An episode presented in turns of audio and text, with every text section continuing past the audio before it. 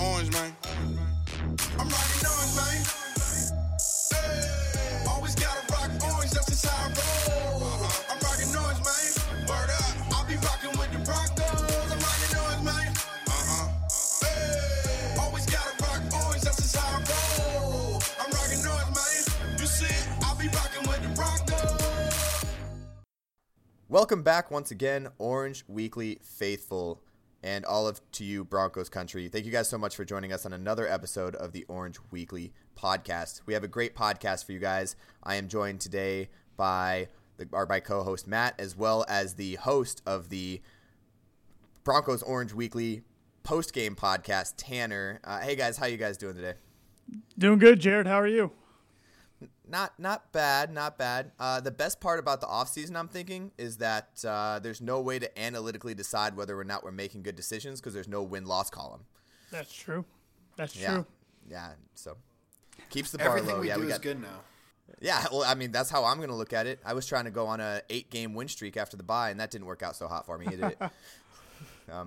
All right, we have a lot to talk about today, guys. Obviously, with the NFL, we'll get into that first, and then we'll go ahead and talk about the coaching situation for the Broncos a little bit later. But let's start with the divisional round of the playoffs, and what I'm thinking was probably the most boring playoff round I've seen in a very, very long time. Matt, what did you think about all that? I agree with you completely. I think other than maybe the New Orleans and Philadelphia game, every game was just a blowout and just, you know, uninteresting really. I do think the best teams made it to the next round, maybe other than the Patriots and Chargers matchup, but the Patriots just they earned that victory. So I think the best four teams are up there, and I hope this weekend's going to be way more interesting. But yeah, last week was boring for sure. Yeah, let's talk about that game real quick. So the Chargers and Patriots obviously was probably the biggest blowout. I mean, that game was over after the first three drives. Yeah. And what I think that really shows is the young coaching of the Chargers being just outcoached by Bill Belichick. And Bill Belichick had that week off, and he just demolished that Chargers defense, which was supposed to be one of the greatest out there at the time. Tanner, do you have any thoughts on that? Yeah, it looked like to me that, you know, New England didn't do anything real fancy. I mean, Brady barely threw the ball past 10 to 15 yards downfield. They were just doing their dink and dumps, and then they were just challenging the Chargers to make tackles, and the Chargers just were tackling so poorly, especially early in the game. James White was just having a field day. Edelman, you know, Hogan, all those guys. I could go on and on. Yeah, it really did show just how inexperienced the Chargers coaching staff was compared to, you know, Belichick, McDouche, or McDaniels, I guess I can call him by his proper name, and all those guys. So, yeah, now it sets up a matchup I'm sure we'll get into that a lot of Broncos country just doesn't know who to root for, if anybody. Right. Yeah, we'll definitely talk about the next round, the championship round here in a second. But I do want to mention, too, living in Southern California, and I know I mentioned this in the Orange Weekly chat, too. Living in Southern California, I was listening to the radios down here and the news talk and the sports talk down here, and they were going to town on Philip Rivers. They were not happy with the way that he showed out and he played, and they're talking about how this game could have tarnished everything for his Pro Bowl or for his Hall of Fame jacket that he could have possibly gotten, just because he played so poorly. He's never gotten really a ring. And the way the NFL is going nowadays with the numbers that guys like Patrick Mahomes and Jared Goff are putting up, I mean, the numbers that he has right now, by the time he's eligible for that jacket, are going to be the norm. Do you guys think that Philip Cryasa Rivers is going to be a Hall of Fame jacket owner? No, not for a long time. I just thought he doesn't have the Super Bowl wins. He doesn't have the playoff wins. He's gotten great seasons throughout his career, but he's never really taken it to the next step. And this year he had a great team. You know what I mean? It's not as if like there was excuses around. They had great experienced coordinators. Like, it was a good team overall. So I don't think he'll make it to the Hall of Fame yet. He might, you know, down the road, because he did still establish himself as a solid starter with one team for over a decade, and he deserves credit for that. He'll be in a Chargers, you know, Hall of Fame, the Ring of Honor, whatever it is. But I can't see him in Canton. I sure hope not. Hope he doesn't make it. I mean, he's my least favorite professional athlete, but I agree with Matt. I think he will eventually get in, but I think, you know, assuming he doesn't get any Super Bowl rings, I think that's what keeps him out, at least for the first few years. But I got a question for you guys. Do you think he has a better chance to get in early or Eli Manning? I'm with Eli Manning. Eli Manning. Yeah. He's got 2 Super Bowls. Yeah, yeah, he's got 2 Super Bowl wins, and yeah, he's definitely fallen off towards the back end here. But so did Brett Favre. True. I mean, we could go on and on about players that just played a little bit past their prime. And granted, his prime ended a little earlier than most quarterbacks' prime. Yeah. But yeah, he still has the Super Bowl wins. He still has the game-winning drives that Philip Rivers just doesn't have. He doesn't have any of that. Yeah. And yeah, so I don't know. I see Eli Manning making it way before Philip Rivers, way before. Absolutely, good. Absolutely. And seeing as they probably will retire around the same time frame, yeah, I think Eli's a first to second ballot. I think Philip Rivers is going to have to wait until it's just a bad class. Yeah, absolutely. And there's nobody else left. So, okay, let's move over to the other side. So, obviously, last week we talked about we thought Indy had this awesome defense and that they were going to go in, they were just going to spank up on them and. Up on Kansas City, and it didn't come to fruition. And what do you think fell apart there? The weather. Okay. Yeah, I think it was because it was so cold and Indy plays indoors all the time that they just were thrown off their game. I saw Eric Ebron. This guy was a machine all year, and he was dropping easy balls, especially early in the game. And stuff like that doesn't happen unless there's a stressor on you. And I think the cold and the wind and the snow really threw the Colts off because this was not the same Colts we've seen all year. Yeah, living in Indiana, it's been an interesting couple of days. You know, a lot of Colts fans are really disappointed. I'm disappointed for a different reason they are, you know, because being a Broncos fan. But, yeah, I think it all goes back to early on. Like you mentioned, Matt, Ebron's drop on third down on the first drive. If you remember back in the Houston game, they got like a 3rd and 11 or 3rd and 12 right away, but then they converted it with Ebron coming up with a catch. If he catches that ball, if they can get a drive going, maybe things turn out a little differently. But the fact that they had to punt it right away, and then Kansas City jumped on them so quick, I don't think the Colts really knew how to respond. And like Matt said, I think the weather played a role. And, yeah, the Colts just didn't look prepared. Their offense looked so bad. And got to give, unfortunately, some credit to the Kansas City defensive backs. They played a really good game and made Andrew Luck hold onto the ball a lot longer than he wanted to many times because they just weren't letting guys like T.Y. Hilton get open downfield. And, yeah, just really, really bad time for the Colts to drop an egg. Oh, definitely. I think you bring up a good point, too, with the Chiefs' defense because I think they were the biggest surprise out of this entire weekend, how well they played. Even the game day commentators, they didn't know what to say. You know, this Chiefs defense finally came together, and I didn't expect them to win. I thought the Colts were going to win just because the Chiefs defense has been so bad all year. But they made a good point in that most of the season the Chiefs defense were playing against a team that was behind, so they had to air it out. They had to go with their biggest plays right away, so it skews the stats. But, you know, nonetheless, I didn't see it coming, and their defense really stepped it up. Yeah, from an analytic point of view, too, that Eric Ebron drop, obviously – other than converting on third down and possibly scoring on that first drive to get a little bit of momentum, just non-tangible momentum, that also is a huge thing for coaches. That offensive coaching staff he catches that ball and now he's not afraid to throw the ball downfield to get him open into what they normally play. They had to completely change their playbook from what they're used to playing in Indy or anywhere else that's not 15 feet of snow. And I think that really played a huge part of it because that offense just did not look like Indianapolis's offense. It honestly looked like they had to completely change it the week before knowing that there was going to be a snowstorm. Yep, I think they got outcoached and I think KC just showed up at the end of the day. They just showed up and they played the better game. I think it's really what we can put it down to because they were playing in the same weather, you know. All right, so let's switch over to the NFC side. Are any of those two games, other than the Philly game, I do want to talk about that Philly game last. Is there anything you guys want to touch up on that other game? You guys think anything out of the ordinary happened? Obviously, it was not a very close one, but do you guys have any thoughts on it? It was nice to see Talib hasn't changed, dropping that F-bomb on live TV after the game. Oh, yeah. Yes. Yeah. Oh, you know what? Let's talk about so obviously Wade Phillips. Aqib Talib, and then CJ Anderson. CJ Anderson showed out in the, and I guess lack of absence, but he was only in for a couple because he's still halfway injured.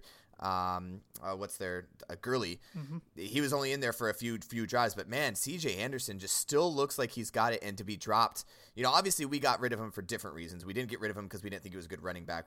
We were ready to move on. But to be dropped by the Carolina Panthers and the Oakland Raiders to get your chance to go play, I mean, I'm super happy for that guy.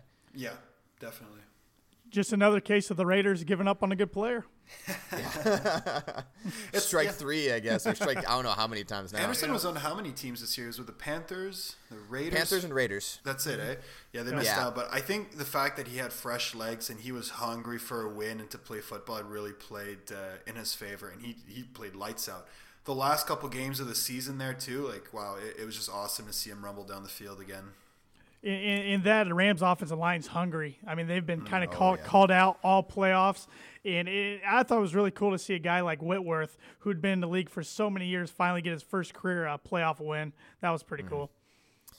Yeah, and I mean, all of the media have been, including us last week on the podcast, were given so much props to that Dallas defensive, front seven, and how they have these two young linebackers, and then Lee, and they have all these guys that could just stop the run, and they just, I mean, they never got away from it. They just kept it on the ground, and it just worked. Yep. Yeah, we were hyping them up. The Cowboys defense were playing really well. You know, we can only really bet on what we know, but at the end of the day, the Rams offense just showed up. They learned from their mistakes in the last little stretch of the season, and they came out and they were hungrier than the Cowboys were. The Cowboys, I remember the day before the game, the headline came up, they're going to sign Garrett to a long-term extension. This is the coach of the future and all that, and boom, they drop an egg, they lose the game. So I think in their heads they might have already won. You know, they came into it thinking they had already won, and they got showed up, which I'm pretty happy about. Any day that makes Jerry Jones sad is a day that makes me happy.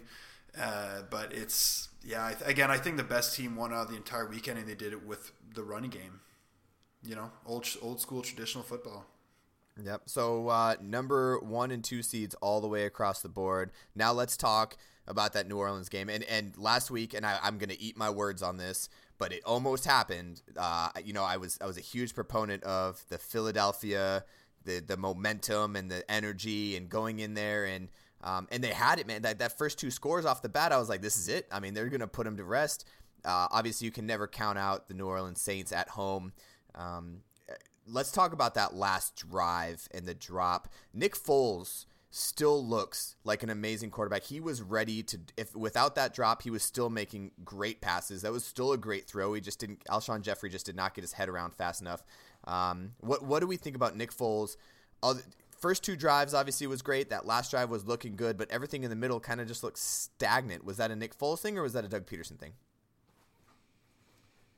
Oh, that's a good question. I think it's kind of a combination of both a little bit. But I'd say it's more of a Nick Foles thing. For this game. Especially that pick, the first one he threw. It was a good play by Lattimore, but I mean, that's a ball that a lot of starting quarterbacks can find a way to complete that ball, and that was a huge momentum swing. But yeah, it was a really entertaining game, and like you said, on that last drive, it looked like vintage Nick Foles from this past year was coming out again, but then Alshon Jeffrey just had a crucial mistake. I mean, a ball he drops, he probably makes that catch 99 times out of 100. But the one time he drops it, it's in this big game too. But I can't blame Nick Foles for this loss, because like it or not, that first quarter was lights out. But then they went 3 quarters without scoring a point, being outscored in every single one of them. So to me, it's not really a Nick Foles thing. Like, let's be honest, this was a Philadelphia Eagles loss. Like, the game started in their favor, but as soon as Lattimore picked off that ball, it was a complete momentum shift. You heard the crowd, they got louder. You heard the team just kind of, you know, they got back to playing their kind of football, right? It was no longer playing Eagles game, it was now we're playing the Saints game, and it showed. They went 20 uncontested points. So, you know, Foles threw 2 picks, 31 passes, 18 completions. You know, he didn't have the best game of his career, but I think the Saints, again, were just the better team. I think he made some mistakes, but if Jeffrey catches that ball, I think we're maybe talking about an Eagles victory. But, you know, at the end of the day, the Saints won, and I think they just did it by playing their own game, and they were lucky with that pick, getting that momentum swing back in their favor. Yeah, and I want to give credit where it's due to, I think, the balls of Sean Payton are hanging, and he probably needs some sort of wheelbarrow to carry those around, because on that drive, they were down 14-0. He goes for a fake punt on fourth down with the quarterback, running back, receiver that they have in that backup.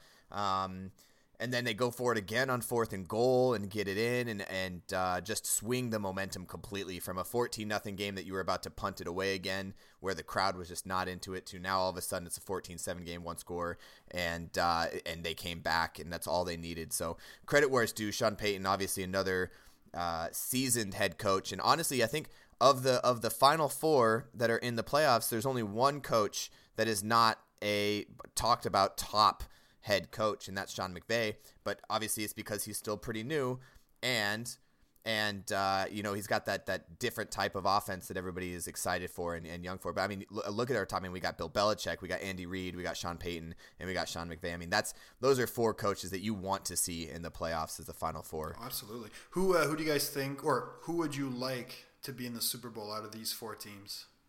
Yeah. So let's talk about the AFC first, because I know this is something a lot of Broncos country is kind of like, who do we root for? And for me, I want to root for Kansas City. I want to root for Kansas City because A, I think Tom Brady needs to retire and he doesn't need any more rings. But B, I think that Kansas City is a one-and-done team. I think they could be a one-and-done team, because now they're going to do the same thing that happened to us. They're going to win the Super Bowl, and they're going to start getting picked apart in the offseason. They're going to start losing a lot. I mean, and I'll pull this up while you guys talk, but they're going to start losing a lot of unrestricted free agents in the offseason. They're going to start getting trades, offers, and I think it's just going to start falling apart. Now, obviously, we have the biggest Patrick Mahomes fan on that side of the Mississippi, that side of the north of the border. That's right. But yeah, what do you guys think? Who do you guys think on the AFC side? Who do Broncos, not just us, but who do also Broncos country root for, and why? Yeah, I saw a poll, and it is a fascinating question. I saw a poll yesterday, and it was 60-40 Broncos country rooting for the Chiefs, which kind of, I have to say, kind of surprised me. But yeah.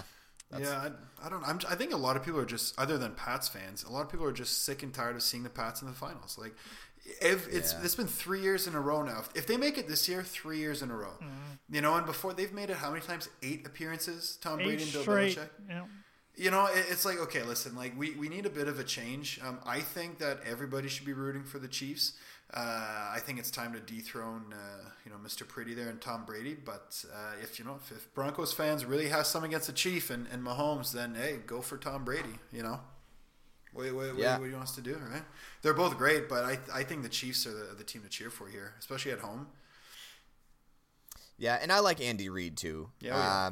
You know, as much of a Broncos fan as I am, and as much as I can talk crap about Kansas City all day, but.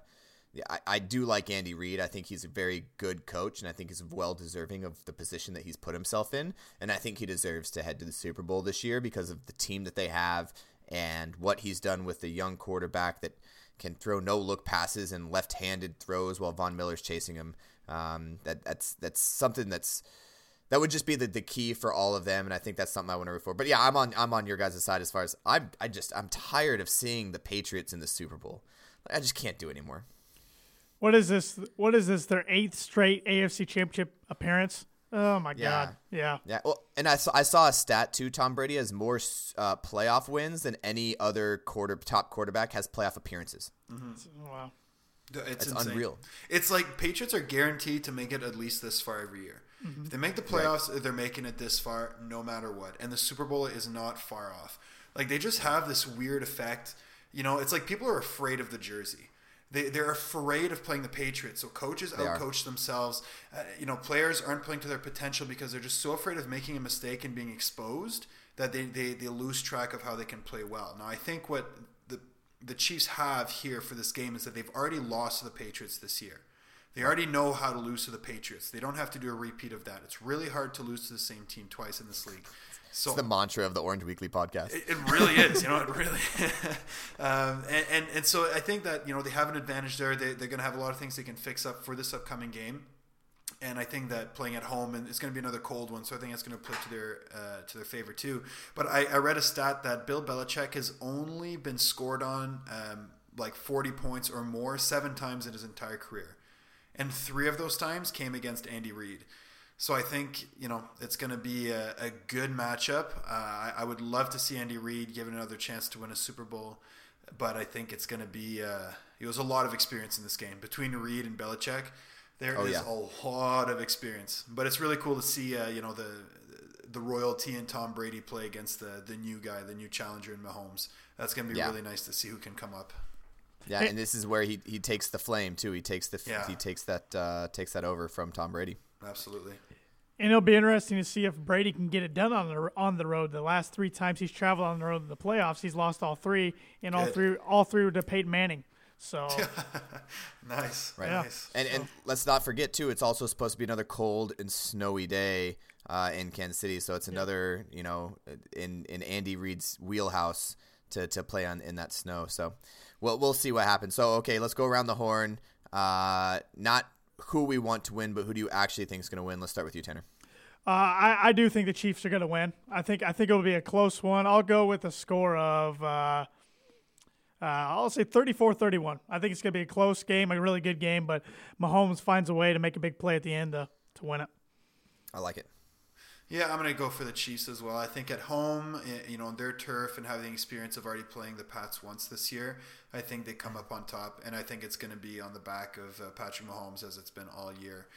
To me, it's going to be around the same score. I'm going to say 35-30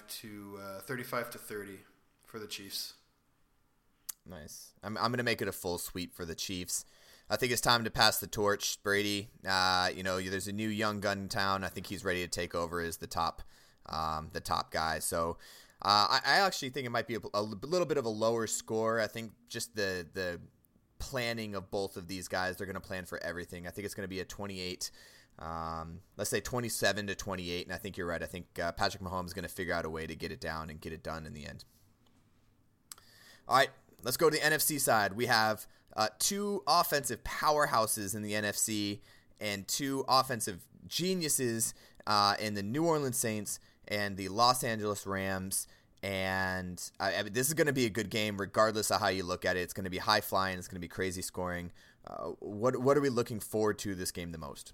I think it's going to be the same sort of thing as we see in the AFC. We've got Drew Brees and Sean Payton. These guys have been together for over a decade, and they've always been a contender. They've always been a contender. And then you've got the new hot head coach in Sean McVay. He's had two of his coaches leave for other teams this year. That's fantastic. And then you have Jared Goff, who is young too. I think he's 1 year older than Patrick Mahomes. So on both sides, you've got like the new sort of up and coming quarterback against the veteran who's almost seen it all. So it's right. As Will Smith would put it, you got your old and busted and new hotness. Exactly. And the whole narrative behind that is pretty fascinating. It's a lot of fun to watch. But I think we're going to see another really just explosive game and two offenses going at it. It's going to be indoors in New Orleans, so it's going to be very, very entertaining to watch. This should be the game of the weekend. Yeah, I'm really looking forward to this one. And one matchup I think we got to keep an eye on is both sets of running backs. Of course, we talked about CJ Anderson earlier. CJ and Gurley on one side, Alvin Kamara and Mark Ingram on the other side. It might come down to who can run the ball better against the opposing defense. About calling them St. Louis. LA's got that nasty defensive line with Aaron Donald and Ndamukong Suh, Brockers.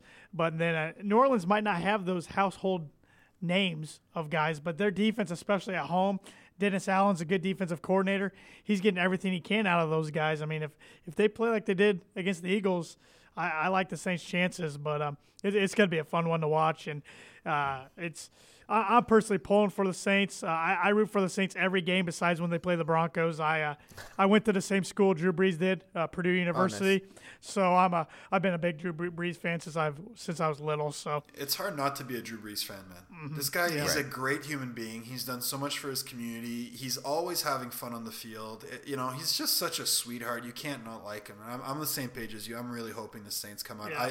He deserves another Super Bowl. Yeah. He deserves one. He's going to retire soon, and he should win this one.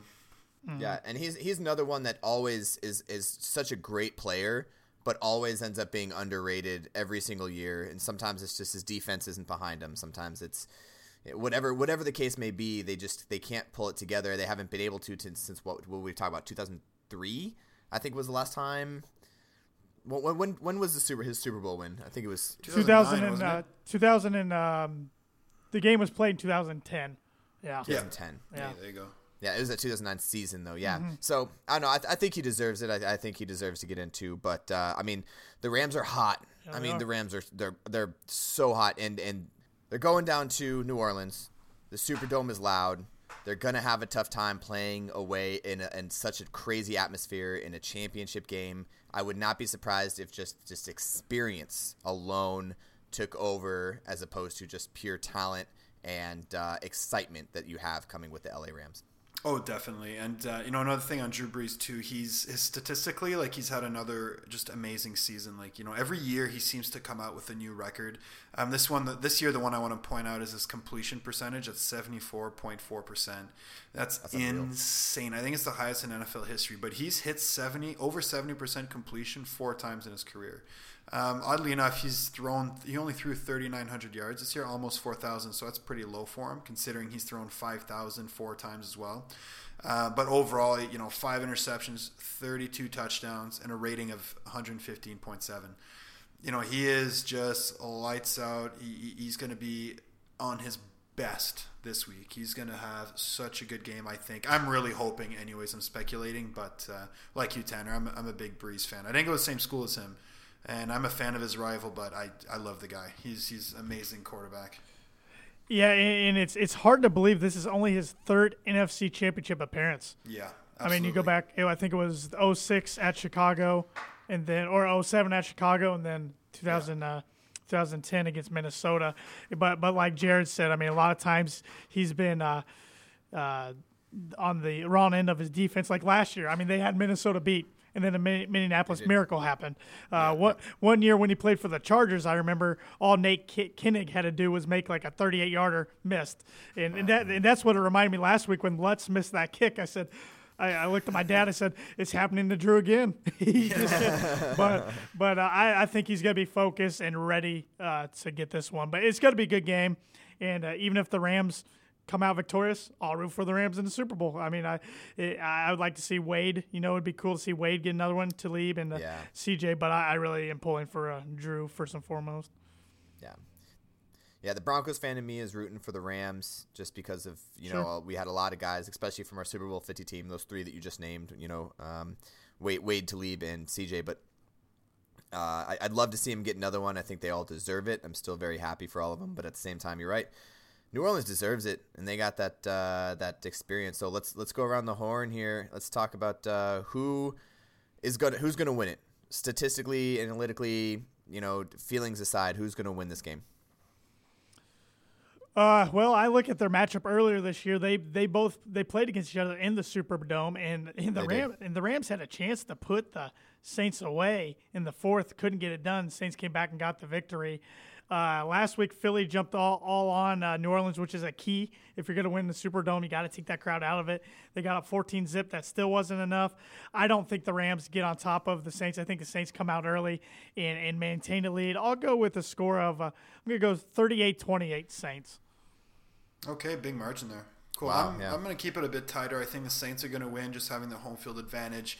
And, you know, I think the whole team must be rooting for Brees. You know, when you got a veteran quarterback like that, you want – it's like when Peyton Manning won the Super Bowl with the Broncos, man. You just wanted Peyton to win it. You know, it's like that's everybody just fell for that. So I think it's the same sort of experience. I think the Rams have a really bright future. And the fact that they made it to the championship game last year, they made it to the divisional round. The year before, they lost in the first round of the playoffs, the wild card. So every year they're getting better. They're getting farther. But I think next year it's going to be their Super Bowl appearance, and I think the Saints win 27-24. It's going to be a bit tighter. It's going to be down to the last minute. Yeah, I'm also hoping it's down to the last minute after last week's game, all the games from last week except for the Philly game. My big thing is the experience. I think the experience is going to play out, and it's not only experience, but it's experience at home in a different atmosphere. The other thing, too, is when LA is put up against big teams and big times, it doesn't seem like they can really finish out the game the way that you'd want them to. And I think that the reason New Orleans has the home field to begin with is because of that game or earlier in the season in the Superdome. So I agree. I think the Saints win it based on experience, based on more experienced coaches. And I think that they put them away I'm also I'm going to say 32-30.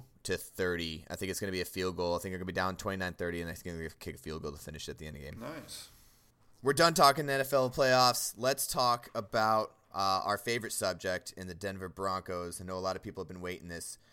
So last week we talked about – so there's a lot happening. I mean, we know this. There's all types of things happening. If you guys haven't been following, it's probably for the best. You always want to know what the end result is. Long story short, Vic Fangio – Vic Fangio is now officially our head coach, and we had Gary Kubiak, who we thought was going to be the offensive coordinator. It was kind of named, it wasn't really announced. Is gone, and he's now in Minnesota with his son. You know, he's trying to get his son a job somewhere, and you know, Vic Fangio was not having it. So we go out and we hire Ed Donatell as the defensive coordinator, and today, as we record this on Wednesday. We sign Rich Scangarello. Okay, Scangarello. So we have Rich Scangarello, and if you put all this, we got Fangio, Scangarello, and Donatell. We have the greatest Italian mobster coaches in all of the NFL. It's right, the Broncos Mafia, man. And the Broncos Mafia, led by Don Fangio himself, man. This is going to be Fangio. A nasty unit this year. Hey, we're keeping that. That's an Orange Weekly. The Don Fangio. That's his nickname from here on out. He's going to impose fear on the rest of the league, man. The defense is going to be back to a top three unit. The offense is going to be very structured and disciplined, man. We're going to see a good Broncos team next year. It's very exciting. Death by inches. Yeah. Death by inches, like he said in his press conference. Yeah. Yep. He wants to get rid of it. He wants to just win these games. Yep. And I love it. I love the mentality. I love the history. I love the experience he brings to the Broncos. And like I said at the very beginning, it's great to be able to have these optimism because, you know, right now there's no win-loss column, but it feels good to finally have that. It's not a new guy, right? It's not someone that's like, well, we don't know how he's going to play out because he was a defensive coordinator for 1 year on a 23rd-ranked defense. So it's great to feel that. So what are we thinking about with the hire of Rich Scangarello? I think it's a good mix. You know, I think he's coming from a good pedigree behind Kyle Shanahan. Last year too, we saw that, you know, they went from Jimmy Garoppolo to CJ Beathard to Nick Mullens, and you know, the 49ers, I think they're a top three pick in the draft, but nonetheless, I saw really good quarterback play from every single one of those people, and I think it really comes down to Scangarello being a good coach for them. I think he's going to be in a good position too with Case Keenum. You know, he's done a lot of magic with game managers in Mullens and Beathard, and I think he'll be able to help Keenum out quite a bit. So I think it's a really good hire, and I think it's good to get you know, a new face in the building too. But stay within a similar system because he's going to run stuff that Shanahan run, the zone run, the outside zone, a lot of the play action passes, and he's going to keep the ball really safe. So I think the days of the timing routes and the sort of whatever offense we had for the past couple of years is gone. We're going to see something that's a bit more modern. Thank God. Yeah. Yeah, absolutely. Well, I'm just recalling the game we played against San Francisco, and I hope he brings the way they use their tight ends with him. If you guys remember that game, George Kittle could do no wrong. And of course, that was also our lack of covering the tight end. But I think Fangio's going to fix that, or at least we can hope. It depends what kind of tight end we can get, because I don't think we have anybody on the roster that really matches with what Kittle has been doing. So that's true. Yeah, so it's going to be hard, but if we can get a good player at that position, I think you're right. I think we're going to see a lot of play from the tight end, and it's going to be a nice relief, too, for the Broncos. That's true. I'm just excited for change on the offense side of the ball. You know, I was sick of seeing the same thing the past really 4 years, even Super Bowl 50. Our offense wasn't the greatest at times. It was just our defense was unbelievable. Right. So it'll be nice to see a fresh face, some fresh new style of play calling, and as much as I – like Gary Kubiak, will always be appreciative of his part in history, in Broncos history. I think it's a blessing in disguise, kind of addition by subtraction, that he's not going to be around to be the offensive coordinator. Yeah, I completely agree. And here's my take on the whole Scangarello hiring. And since Peyton Manning, and even with Peyton Manning there, the offense that we've been running has been very quarterback-based. right? The whole concept of it is the quarterback makes decisions to be able to figure out who's going to be open, right? We're talking those timing routes, right? Who's playing off more. You kind of have to those pre-reads. What he brings in that Kyle Shanahan type of offense, and even the Rams offense is it's more of a quarterback friendly offense. We're talking layers, and we're talking there's going to be 2 to 3 people open based on the system, right? We're trying to get 2 people open. You're reading 1 to 2 people, right? You're reading linebacker to safety on the same side of the field. And when you're reading linebacker to safety on the same side of the field with 3 routes going there, one of those 3 routes is going to be open. It's much easier for a quarterback, and that's what we've been seeing. And you always have your check down. There's always a check down in these types of offenses. So this is going to be something that is completely new. It's going to be interesting for Keenum because it's going to keep him focused on what his reads are going to be and where he's going to need to go with the ball, and it's going to be less pressure on him and more pressure on the system, and I really like that. And I think that he's going to bring a lot more study as far as locker room style. He's going to bring a lot more preparation to the offense as far as what we're looking at for the defense, because it just looked like week in and week out for the last 4 years, we've been running the same old stuff. It didn't matter what defense we were playing. It didn't matter what the strengths of that defense was. And I think he's going to bring something new that we haven't seen in a long time, and that's what I'm excited for. Yeah, I think it's a contract year for him too. So he's playing for his future. I think it's clear Elway made a statement that he's a short-term option. This year, there really isn't any worthwhile quarterbacks in this draft. I'm sure somebody will turn up in a few years and be great, but other than Haskins and Kyler Murray, who are leading a lot of stories, I don't see any of the next franchise guy there. So, they're going to look for someone else next year, and Keenum, he's not going to be there, so he has to play his best in order to get a job. And I think we're going to see a lot of that this year with this new system that's going to be friendly to him, as you say. It's going to play to his strengths more, the quicker passes, the shorter balls with Philip Lindsay in there too. I think he's going to be used a heck of a lot more than he was this year, and he was used a lot, right? So it's going to be a lot of fun to see that evolution in the offense, but I think Keenum's going to be a lot more accountable to himself and his team just because he's got something to lose this year. And at the same time, he's just a year older and wiser in a new system. It's going to be very refreshing for him for sure. Yeah, I think a new system's got to definitely benefit Case Keenum, like you guys said. Contract year, I mean, he's like you said, Matt, he's playing for his NFL life, really. I mean, if he ever wants to be a starter again, even if it's not in Denver going forward after this year, he's got to play pretty well this upcoming year, or he's going to probably be a backup the rest of his career. So yeah, I think just a new face, new attitude. I think a new everything's going to help Case Keenum out. I don't think he was set up to succeed very well last year with Vance Joseph and Mike, not Mike, Musgrave. I'm slipping on his first name. Bill, right? Bill. Yeah. William. Yeah, and the other thing I want to touch on too, with obviously the offense side, the Orange Weekly Twitter, we put out this whole thing about, Garrett Bowles is also on his contract year. He's also the last person in that draft that's even on the team. Based on our terrible drafting other than last year.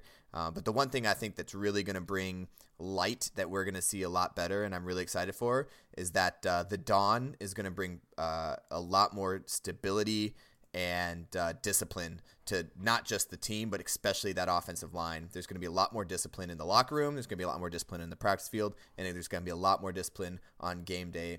I expect our penalty yards, especially on offense, that have just been killing us over and over again, to just go down. Well, see, speaking of the offensive line, we also got Mike Munchak coming in to take over from the offensive line coach. Let's talk about that. This is a Hall of Fame offensive lineman. He used to play with Bruce Matthews back in the day, and he is, probably the best offensive line coach in the league right now. Look what's happened in his life when he went to the Titans. They had a great line when he was there. Even with the Steelers last year, the Steelers' offensive line last year was fantastic, both in the run and the pass game. They were outstanding. And so with Munchak coming in, I think you're going to see a lot of the dumb mistakes. I don't think it's going to be Garrett Holds anymore. It's finally going to be Garrett Bowles. It's going to be a lot tighter than it's been in the past. Because Munchak won't be the guy calling plays. He won't be the guy making a big difference. We won't necessarily hear about him throughout the year, but we're going to see the results of his coaching on the field because he's really good. And this might be the best hire the Broncos have this year. Above the head coach and the coordinators, I think this is the steal. Yeah, I think the Broncos struck gold with Munchak. I really do. And if you want some more reasoning, Ben Roethlisberger came out this week and was saying how disappointed he was that Munchak was leaving. I mean, he was behind the scenes trying to do everything he could to keep him. So I think that's another telltale sign that Munchak's a pretty darn good offensive line coach. Right, and he's a steal alone because we were interviewing for a head coaching job. Yeah. And he had interviews all over the place, but he decided to come to us. I mean, he went from offensive line coach to one team to another. So whatever happened behind the scenes, I'm not sure. Just wanted to get out of the dumpster fire that is Pittsburgh. But whatever the case is, we're talking, one of the best, if not the best offensive line coaches, a guy that could go probably be an offense coordinator, head coach somewhere, and he came to help us out. And let's not also forget that we had still a very good offensive line. Like, yeah, we had Philip Lindsay who can get through holes so fast, but that offensive line was still playing very well, especially through the first 12 games of the season. I mean, we just decided not to run the ball, right? I mean, we were throwing 40 times, and, you know, that's something that Broncos country was yelling at the TV every single time. But our offensive line, before they got injured, I mean, I think 4 of our 5 starters on offensive line ended up getting put on the IR last year. They should all be coming back a little bit, you know, bruised up a little bit, but hopefully a little bit better. And Munchak's going to be able to organize that to be that much better and that much more of an elite squad on that offensive line, which I think I'm ready for. And I'm ready for it. And let's not forget, we talk about Philip Lindsay and how good he is, but we also have the yin and yang of Royce Freeman that I feel like we didn't use enough last year as well. And he's a guy that can get the ball in the backfield and in the passing tree and just be able to make plays as well. So there's a lot of options for these guys, and I think that's part of the reason they came down here. They see that we have a team that can succeed and that they want to be a part of making that team succeed. Yeah, and I think his experience too is going to help Rich Scangarello. You know what I mean? Knowing that he's got a good offensive line coach. You know, this is a position I've coached, and granted, I've coached with kids, but it's hard. And you've got 5 different positions you got to coach at once, and you've got big personalities. Offensive linemen, man, they're fun personalities, but they're big, and they're a lot to manage. So Mike Munchak coming in with his respect, man, I think that the whole Broncos O-line is just they were the best, most improved line I think this year. And I think that, you know, coming into next year, they're going to be even again one of the most improved units. So it's going to be really, really fun to watch. Yeah. And I don't want to get too far into this either, but I think we also pick up an offensive lineman in this draft. I think someone not that maybe not won't be a starter right away, but the first injury that goes down, I see we pick up an offensive lineman that we could plug and play, and I think that's going to help out whoever that is coming up because it's a deep draft. But we'll get into that when we do our draft show. Sorry to interrupt you there, Tanner. Oh, no, you're good. The only thing I was going to add was not only was it one of the most improved lines, I think the Broncos' offensive line is one of the most athletic lines in the league, in my personal opinion. I mean, Garrett Holds, he is not where he needs to be, but I think he's a very athletic tackle, and hopefully Munchak can get his full potential out of him, and I'm also curious to see the improvement, assuming he gets healthy, of Matt Paradis. I think he's the most underrated center in the league, in my opinion. So I'm excited to see him develop. And a guy like Connor McGovern, who I'm a big fan of Connor McGovern. I thought he did a pretty good job in a tough situation last year, especially when he had to play center in the wake of Paradis' injury. So I'm really excited about the Munchak hire. Like Matt said, I think we might look back and say that actually was the best hire out of all the hires that the Broncos had. Oh, definitely. And I think that there's some interesting pieces, too, coming in free agency, which is something I want to move to. But Bobby Massey, the right tackle for the Bears, is going to be a free agent. And I think the tie with Fangio is going to be strong. And I think with Munchak being there, I think it's going to be an attractive team for Bobby Massey, who is a reliable starter. Because I think Jared Veld here is he's not as good as he's been. You know, and I think he's just on the tail end of his career. So I think we need a change of that position. And also from the Steelers, Ramon Foster, who's a veteran offensive lineman, but he's been reliable with the Steelers. And, you know, I think we've got good guards with the Broncos, but I think that Ramon Foster can bring, better skill than what we have, right? I think Ron Leary is solid on one side, but the other side is always in flux. So I think that, we might see a few additions on this offensive line through the free agency and through the fact that they have, Munchak and Fangio in there too to attract these veterans and these players that want to win right away. Yeah. And I think that's a big part of it too, just in general, as we talk about their system and their scheme and their leadership style, but also the respect that they have. And I touched on it last week, but the respect that they have in the league, especially Munchak. I mean, like I said, we talked about that being a steal, but just what he brings as far as the respect from the league as a coach is bar none. And the same thing with the Don, right? So he brings this, this respect from the league that people are just, they want to play for him because they know that he's got that leadership style that people want to play for. And I think that, you know, that's the difference between what we've had the last 2 years as far as, yeah, we're buddy, but I mean, I'll play for you because I have to, but you know, afterwards I'd rather grab a beer with you, as opposed to I'm playing for you because I want to play for you. And I think that you're the guy that's going to get me to the next level. And I think that's something that we haven't had since Kubiak, and even arguably since Peyton Manning. And that's, Peyton Manning was the guy people wanted to play for. Peyton, I don't know if they wanted to play for Kubiak. They wanted to play for Peyton because they wanted, like when we talked about it with the New Orleans Saints thing too, like they want to play for that guy because he deserves it, and he has that energy and he has that excitement. I think this is the first time in a while that we can get excited that we have a coach that these teams and these players want to play for, and I think it's going to pay huge dividends through this offseason as we're looking at free agency and even in the draft and everything else that comes with it, and trades and all this other thing that we're going to have to deal with in these offseason. Now, you know, I spoke a bit of a couple free agents here that might come in on the offensive line, but, you know, I quickly went through a list before this podcast, and I looked at all the free agents coming out of Chicago, just, you know, given the obvious tie with the XDC. And there's a few that are quite intriguing, namely Bryce Callahan, the slot cornerback. He had a really good performance this year, a bit of an underrated guy, but I think he's better than a lot of people put him. And Adrian Amos, the safety. Now, I know the Broncos have some, you know, decent safety, but it's maybe a change of scenery might be necessary. And then the third guy is Aaron Lynch. He's an edge rusher. Now, you know, I don't think Broncos need another edge rusher. I think they've got a lot of, you know, their starters are set with Chubb and Miller. But right. If anything, Aaron Lynch can be a reliable backup too and give a new face to this group. So, you know, there's interesting players on this defense that could be available to come and give an upgrade to help with the communication process, because the communication is going to change. The play calling structure is going to change too. So if you can bring some veterans that know what it's about, that's going to help a lot. But one player too that I want to mention that we talked a bit about tight ends earlier. I think Jesse James out of Pittsburgh could be another viable option. Ooh. He's always been a bit of a backup player.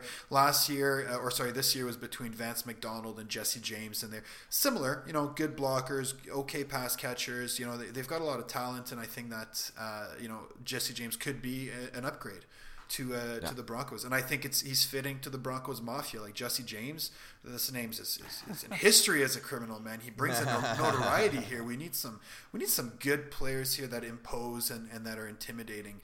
And I think he's a tight end that can do that, because he's a big play option, and he's also a really good blocker. So I think these are free agents from the two teams that could be attractive. Now that we know we have a 49ers coordinator coming in, an ex-49ers coordinator, it'll be interesting to see who could transition over from that team. You know, whether it's to help an extra running back or a backup quarterback. I know I threw out earlier that perhaps Elway might make a move for Nick Mullens. I don't think Nick Mullens would cost a lot, and I think that he would be a really reliable backup quarterback. He's won games with the 49ers, a much worse team than the Broncos have, and you're really only ever as good as your backup quarterback. So we need to have somebody on the team that can at least run the system, that's a good communicator, that has a bit of experience, and that you know, won't break the bank necessarily either. So, you know, with these new coaches, I think it's going to attract some interesting moves. Maybe not the flashiest moves, because these aren't necessarily coaches that are going to make the trade for Antonio Brown. I cannot see Antonio Brown playing for Fangio. So I don't think we're going to be getting a lot of these flashy players. However, I think we're going to be getting a lot of you know, good system guys that are going to be able to perform right away, and they're going to know how to perform, and they're going to want to win, and they're going to bring that culture change that we need with the Broncos. So I don't know if you can think of other players that, you know, that you have your eye on that you'd like to see come in for the Broncos, but, you know, to me these are a few that you know, the fans out there should be looking for, just given the easy connection.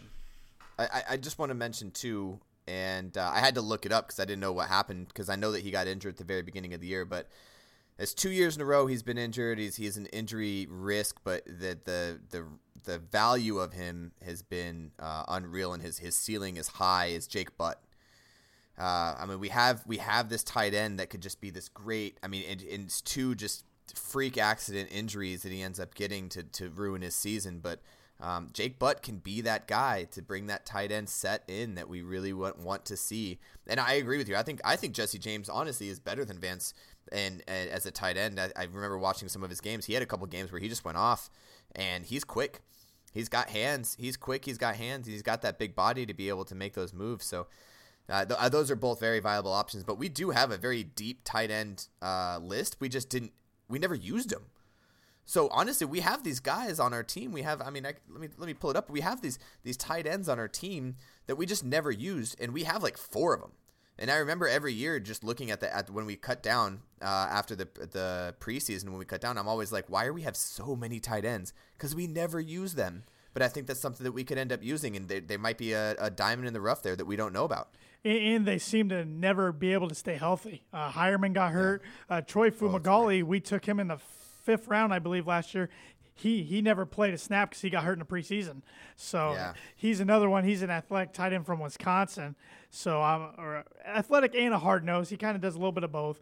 So I'm interested to see if he fits in at all. And that's a good point you brought up, Jared. I mean, we have a lot of options, but we never get full use out of them because it seems like none of them can really stay healthy. Yeah, and it's disappointing too, and a guy that like Mike Munchak coming in, and that's going to help our blocking end on that tight ends too, and that's deadly. That's a deadly force when you have a great run game and a pass catching and a blocking tight end. When you have both of those things put together, that it ends up being deadly, and that's what the Patriots have in Gronkowski. Mm-hmm. I mean, the guy can block, and then all of a sudden he releases, and he's 4 yards upfield, and your linebacker is caught up in the defensive ends because they thought it was a run with the play action. So it's a deadly combo that I think that we definitely could take advantage of, depending on how Scangarello wants to play his offense. And speaking of the offense, I think it's pretty obvious that Case Keenum's going to be the QB, this year. However, there's a few options out there that we have to entertain because who knows really what's going to happen at the end of the day. And a few names kind of come up. I think there's the obvious ones in Joe Flacco. He's going to be released by the Ravens, and people are tying him to the Broncos. Apparently the Vegas odds, the most likely team that he's going to land with is the Broncos. I don't think so. I think the odds are wrong on that. But other than Flacco, we've got Teddy Bridgewater out of the Saints. We've got Nick Foles with the Eagles. Nick Foles, again, I don't think he's much of an upgrade, but it's still a guy there. Tyrod Taylor from the Browns. I think Tyrod is still a viable starter. Ryan Fitzpatrick with the Bucks. Fitz Magic in there. I don't think Fitz Magic is going to make it. I don't think he's going to be the guy. But out of these players, these are all really decent backups. And you throw Case Keenum's name in there, and it's. You either get $1 or 4 quarters or 10 dimes. It's kind of all the same thing, but at the end of the day, do you think that Scangarello tries to lure in another veteran to bring in some competition? Do you think they just hold off, they stick with what they have, and try next year for the draft? Where do you see this QB situation going? Yeah, I definitely think they get another guy. Out of that list, maybe I could see like a Teddy Bridgewater, somebody who could probably push Case a little bit, but is it a real threat, at least initially, to take his job like a Flacco would be? And it was interesting to hear Elway's comments how Case was a short-term fix. So, but like you mentioned earlier, Matt, this draft, QB-wise, I've been studying the draft a little bit when it comes to QBs. You have Dwayne Haskins from Ohio State, Kyler Murray from Oklahoma. They're kind of the top two. But then after that, it kind of falls off. Drew Lock from Missouri is one to keep an eye on.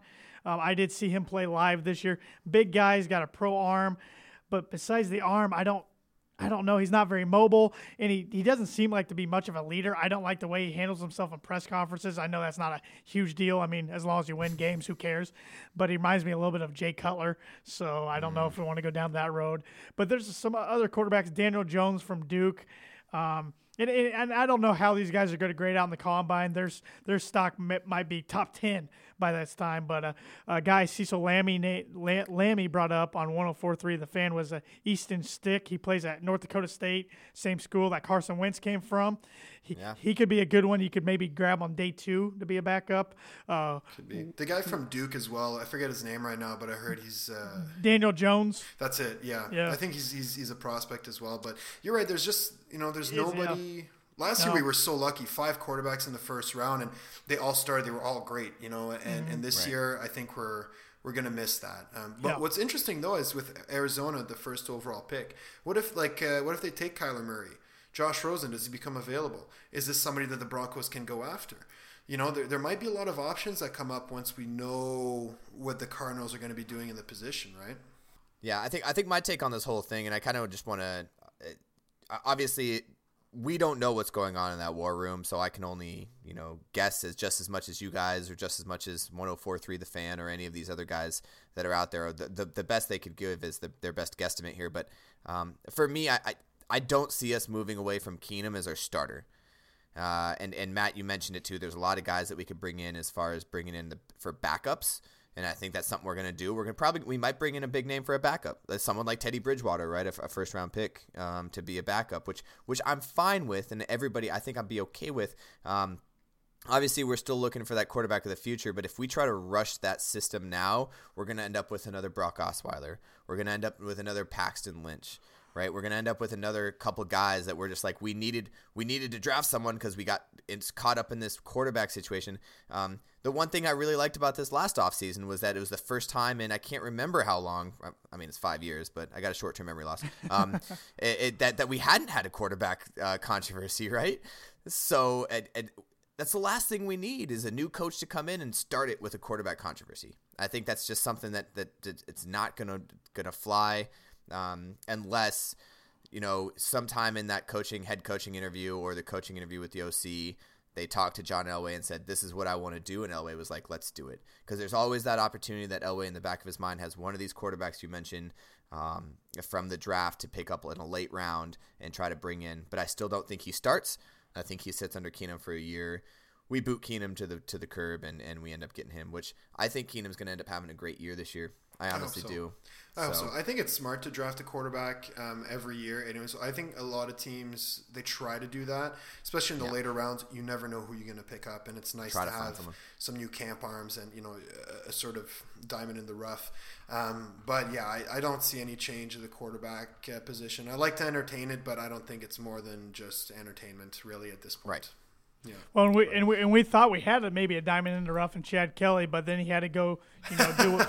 Oh my gosh! I have to bring it up. I can't get through an episode without talking about getting hit with a vacuum tube. It's just too funny. So. Oh yeah. Man, we lost one of our best prospects to a vacuum tube.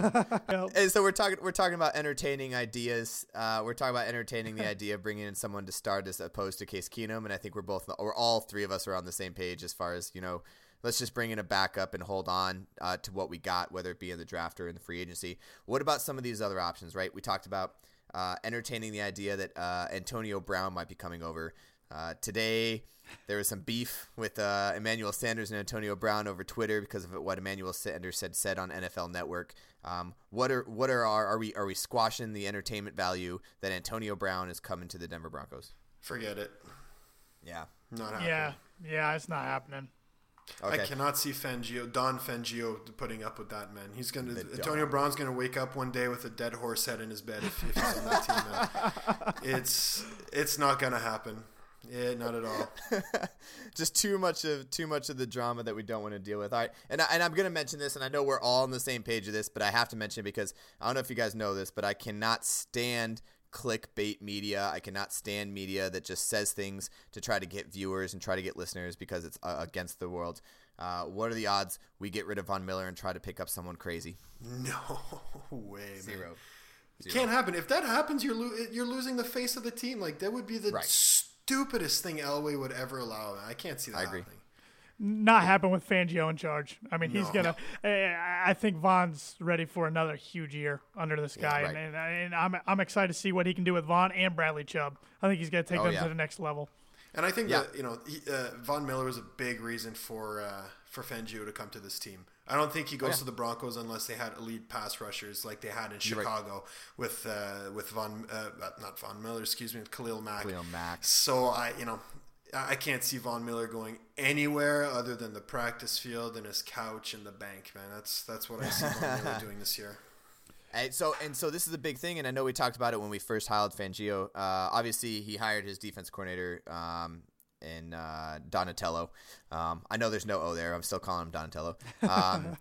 We hired him. He's going to be more of a linebackers coach. The Don's going to end up probably calling most of the defensive plays, but he does bring that same 3-4 defense with him, which plays right into the wheelhouse of Chubb and Miller, and I think that's exciting for everybody involved. And I think the success he's had with that 3-4 defense everywhere he's gone, including San Francisco, back when they went to the Super Bowl, all the way up to Chicago this past couple of years, and now to us, I think it's just this is something exciting to think about.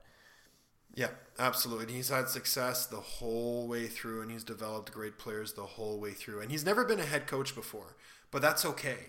He's seen it all. You know, he's coached with a lot of people too. He's seen a lot of coaches come and go, the good and the bad. So the fact that he's never been a head coach is something that I really don't care about. He's just been waiting a long time to get it right, and I'm glad that he's going to do it with the Broncos. Well, there's a difference between not being a head coach, never been a head coach before, and never been a head coach before, but you're only 35. Exactly. Yeah. Right. Got 60. And he's been in the league for so long. He's seen so many head coaches. He's seen right and wrong. He knows what he wants to do. He's been there day in and day out. And I think that's different, right? I think that's a completely different thing than hiring someone like Vance Joseph, who was a DC for 1 year. And I got a question for you guys. You guys know the X's and O's of football a lot better than I do, and you guys have had experience coaching. It was brought up earlier during his press conference last week, right after his press conference, an interesting point Brandon Stokely made. He brought up to the point that Fangio's, besides 1 year, he's never called defensive plays from the field. He's always been up in the box. Right. Do you think that's something that he uses the preseason to get used to that, or – I think that's a really good point. I never considered that. I think maybe we'll see Donatell up in the box and Fangio on the sideline, and they're going to be doing a lot of talking. I think given his experience, he can call plays from home, and they can still win a game. Mm-hmm. You know, just given what he's been through, so I don't think it's going to matter that much. Mm-hmm. But it's going to be a transition for him for sure. I wouldn't be surprised in the preseason to see him make a few bad calls on defense, and he's going to fix some wrinkles for sure. Mm-hmm. But I think he's going to have a good squad around him that is going to be very supportive, and you know they'll be on top of it. I can't see them making mistakes because he's not in the booth. Yeah, that's a very good point because it is much different calling plays from a booth than calling it on the sideline. You're seeing so much more, and a lot of your distractions are different. And as a head coach, too, a lot of your distractions are some of those play calls. You have to worry about injuries. You have to worry about all this other stuff mm-hmm. that you have to focus on the field and the play and penalties and all this other stuff. You can't game plan when the offense is out there because you're also trying to make sure that you're looking at down and distance and watching for penalties and play calls. So I think the reason Ed Donatell comes to us in the first place is because he knows exactly what the Don Fangio is looking for, right? And I wouldn't be surprised, and I don't know this for sure, but I would not be surprised if Donatell and Vic Fangio sat in the booth for all of last year together. And the reason for bringing in Donatell as a DC is to put him up in the booth. Regardless, Donatell's going to be up in the booth this year. And the reason he's up in the booth is because that's a trusted agent of Fangio, and he knows exactly what he looks at. He's been there before. He's been there, sat there next to him, and he knows exactly what Fangio wants to look at. And so he's his trusted agent up in the booth for anything that he's missing from the sidelines. Definitely. Yeah. Yeah. So that was a good point too, because that is a huge part mm-hmm. of it. But I think that the hiring of Donatell really kind of squashes anything that possibly could have come with that. So yeah, it is a good point though. Mm-hmm. And I think I wouldn't be surprised to see Donatell doing some play calling as well. You know, Fangio says he wants to do it right now, but, you know, it happens. You look at KC, like Kansas City, Andy Reid calls the plays, but there's been many games where you just see Andy Reid doing his thing and it's Bieniemy calling the plays, you know, or it's somebody else. So on these teams, I think there's a lot of flexibility and there's a lot of trust that comes into it. So, I think it's going to be a bit of a shared role, but at the end of the day, these squads and these coaches that have such a an established system and one that's, you know, translatable, easy to run with the players. I think it's going to be communication across the board. The players will be able to call plays, the coordinators will, the head coach will, and it's going to be a good streamlined system, I think. All right, so we're getting towards the end of the podcast here. Is there any last words on the playoffs, on the Denver Broncos, on the future? Obviously, for you guys listening, please sit down, take a second to pause us, take a second to rate us 5 stars or however many stars on whatever you guys are listening to. You know, we really appreciate you guys listening day in and day out, and obviously – we'd be talking to ourselves if it wasn't for you guys, so we really appreciate you guys. Make sure you guys are following us on Twitter. Tanner, you can go ahead and give out your – what's your Twitter handle? It's the_T_Lee. The_T_Lee, and then I'm at Coach Jared E, I think. I still only have a few followers, but, you know, we're on there. You know, Kev Dan's got his Twitter now too, so make sure you guys are on. Matt. I don't have Twitter. Yeah, even though you're younger than me, you're too old for Twitter, apparently. Yeah, I can't do the tweets. Yeah. I can't do it, yeah. I'm like, hey, I've been on Instagram for like a year now, and like I think I finally got it down. So Twitter for me it's a lost cause, man. You have an Instagram but no Twitter? Correct. That is correct. Right, so what are you taking pictures of, the bald head? Or the glare off the bald head. The glare. Yeah, I don't need a flash. I really don't. Oh. No, it's nice. I just angle my head, and it's just, yeah, beautiful lighting, man. Selfies, mint. Oh, you finally got the selfie down. You can't move on to the Twitter until the selfie's down first. Well, I just can't put my opinions in 128 words. I just can't do it, or characters, whatever it is. So yeah, thank you guys all for listening. Please make sure you guys subscribe. Please make sure you guys rate us 5 stars. Any last words? We'll start with Matt, then we'll go to Tanner. Any last words, Matt? I'm so happy to have the coaches lined up. Once the playoffs are over, then it's all about free agency and the draft. So it's a lot of cool things looking. It's a lot of cool stuff to look forward to. Really, it's exciting for everybody. So get jazzed. Get jazzed up, baby. Oh man. All right, Tanner, what you got? Yeah. I'm looking forward to hopefully just from a football fan's perspective, 2 good games this weekend. Hopefully, like I said earlier, the Saints come out victorious over LA. And I'm like Matt said, I'm looking forward to the draft, then free agency, and get this thing rolling into a new era of Bronco football. New era of Bronco football. I love it. You know, we're going to bring you a lot more podcasts throughout the rest of this off season. Expect more from Tanner, Matt, myself, and hopefully we'll get Jeff on here as well. And, you know, from all of us here at Orange Weekly, thank you guys so much. And in the dawn, we trust. All right, guys. We're always going to end off. We got to end off every podcast with a Go Broncos. Go Broncos. Go Broncos.